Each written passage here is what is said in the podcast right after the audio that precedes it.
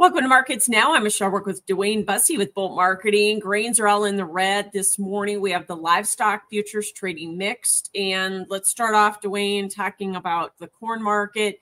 More new contract lows here. Is this all fun and technical selling, or are farmers in selling too? You know, I think farmers are selling a lot more than I thought they would at these prices. Um, I'm getting more text message and phone calls from producers uh, in our book of business saying that know, I've got this amount of bushels in town. Eh, I'm paying storage. I need to stop that storage and I got interest costs. So I want to sell it and buy it back somehow. So I think you're getting a lot more farmers selling once we flip the calendar to January than I thought we were going to get. You mix farmer selling with fund selling last week, and maybe funds are still selling today, and eh, there's no buyers out there to really stop it. So that's why it's been so hard and so fast here. But yeah, I think there's farmer selling. And the funds selling perhaps because we have crude oil down over $3 today. It feels like a risk off day. I think that's a very good point. You know, you always got to watch that crude oil market, the equity markets, because, you know, day to day, you know, fundamental news doesn't change in corn, right? So you got to look at those money flow factors. And yeah, crude down 340 as we speak. That's a really hard day. Uh, Saudi Arabia announced they cut their prices of their exports, I guess, to the the European countries. So that really sent the crude oil down hard last night. And yeah, we followed suit with the corn market.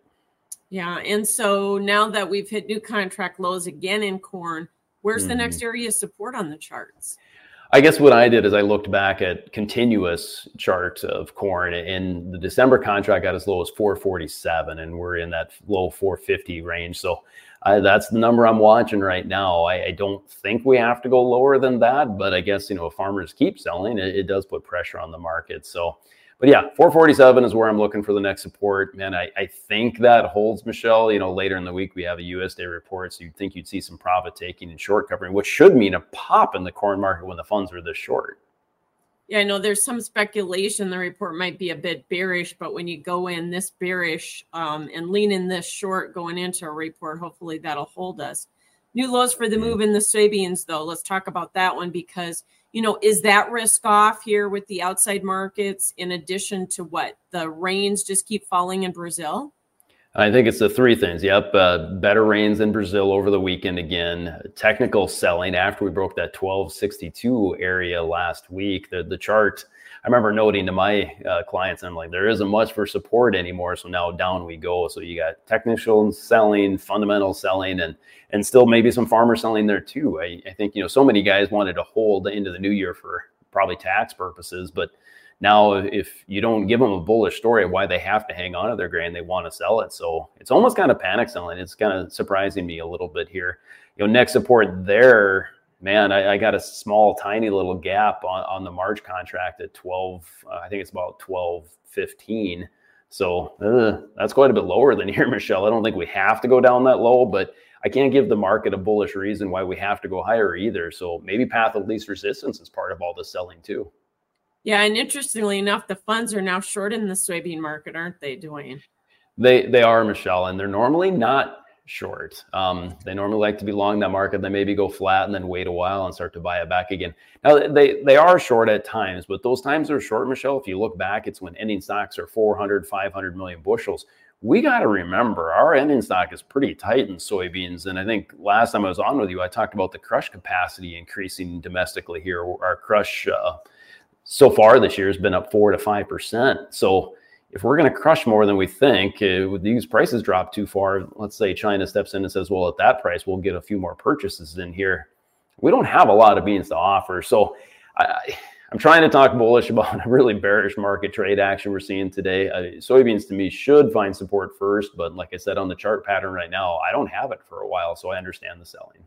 Yeah, and you would have thought maybe we would have got some end user buying with this pullback in prices, but what is China just looking at the Brazil situation now, maybe stabilizing at least, or you know, the confusing part is is we've seen a lot of down private downgrades of that crop there in Brazil. Yeah, you're right. Uh, I, I, think what it does, it goes back to I think it was December 19th is the last time we saw a daily sales soybean announcement. I can't remember if that was the unknown or China, but let's just assume that was China. Ever since then, you know, the weather's kind of changed, right? Brazil's gotten better rains, but you're right. As these rains finally started falling in the north areas, the northeast areas of Brazil where it's so dry, actually all the private forecasts come out are cutting their production. So it's a little too late for a lot of that. But I think you know it's up to China, right? Uh, they're going to drive this bus, and if they think if they're comfortable with the Brazil crop size or say the South America crop size combined in general, and they don't buy any from us, that path of least resistance makes it go lower. There's actually even a little bit of trade talk and rumors this morning that China's in there canceling some of the previous purchases they've had from us, which would be a smart and kind of China-like move to to cancel and make this market go all the way down to that support I mentioned, and then surprise, surprise, maybe step in and buy some more. Oh yeah, that's never happened before, has it? right. Yeah. No, the China cancellation certainly would spook the market here. So that's very likely, even if it was a rumor. Mm-hmm. So, you know, we heard rumors, speaking of China, we heard rumors of China business in the wheat market on Friday, which kind of gave us a little pop. So are we drifting today because we didn't get confirmation, or is wheat kind of just following the rest of the complex?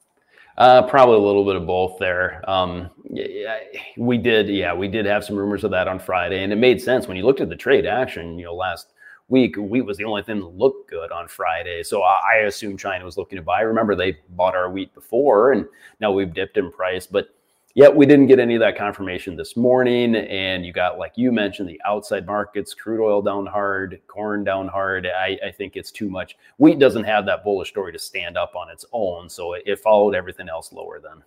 Yeah, and it's kind of discouraging when uh, the dollar's pulled back like it is. And that usually is somewhat friendly for wheat.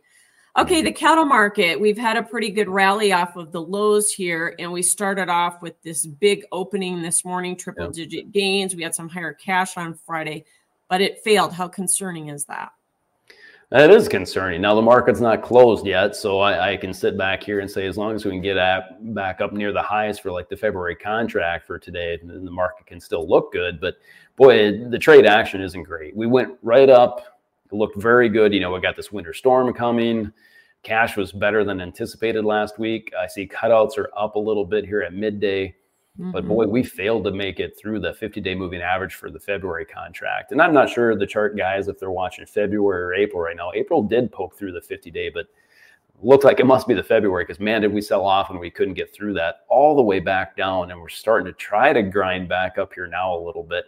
I think the market should have very good support, Michelle mainly because we're below the cash market here. And February is usually at a premium to cash this time of year. And when you consider that and the winter storm we're having, you would think it wouldn't really sell off anymore. But it is a futures market. If it was that easy, we'd all probably trade it. So.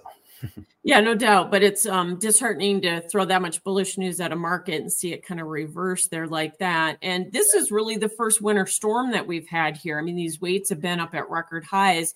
And certainly that should be supported, maybe not now, but at least longer term, don't you think? Yeah, I'm glad you mentioned those weights, and maybe that's why we the market can't rally much because the weights are so heavy. I mean, these things are coming off as elephants right now from the feedlot. So even if we have a bad winter storm this week and weight gain doesn't happen, they're still going to be above a year ago. And you know, cattle on feed report shows we're three percent higher on feed, so you know, maybe the market doesn't have to rally. But something really important that I like to see is in the commitment of traders reports, the funds did not sell last week. Now, they weren't a big buyer, but I kind of wonder if we didn't get to a point where they're just like, ah, enough is enough. This market is still friendly and bullish. I mean, supplies are still tight.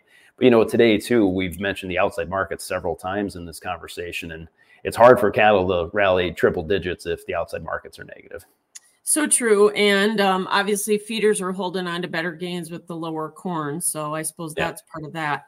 The hog market, um, we came off of the contract lows. So the action that we had last week, because we had a higher weekly close, was that just technical? Yeah. Were we just so oversold, DuWayne? I think it was mostly technical, Michelle. I mean, the, this hog complex in general, it's up triple digits, down triple digits, and you try to search for news and can't really find it. So I think as that market goes that direction, it's just more technical in nature all the time. Um, hard to explain the day to day things. What I do with hogs, I kind of step back and look, and it's yeah, you got these wide swings back and forth, but in general, it's a pretty wide range that just goes sideways. And because of our big production we've got right now here in lackish exports, I don't see it rallying much. But you know, I agree with a lot of people. I don't think you have to be below seventy dollars either. So we just technically traded off the charts then. Okay. Well, you got all your blue on today. The one bullish thing is that uh, you know the Jacks winning the national FCS championship for the second year in a row. So that was pretty impressive. It was great to see. Yep. Kind of proud of the boys. Good day to be a jackrabbit for sure. No, that's so true. Thanks for joining us. Uh, that is DuWayne Bosse with Bolt Marketing. That is Markets Now.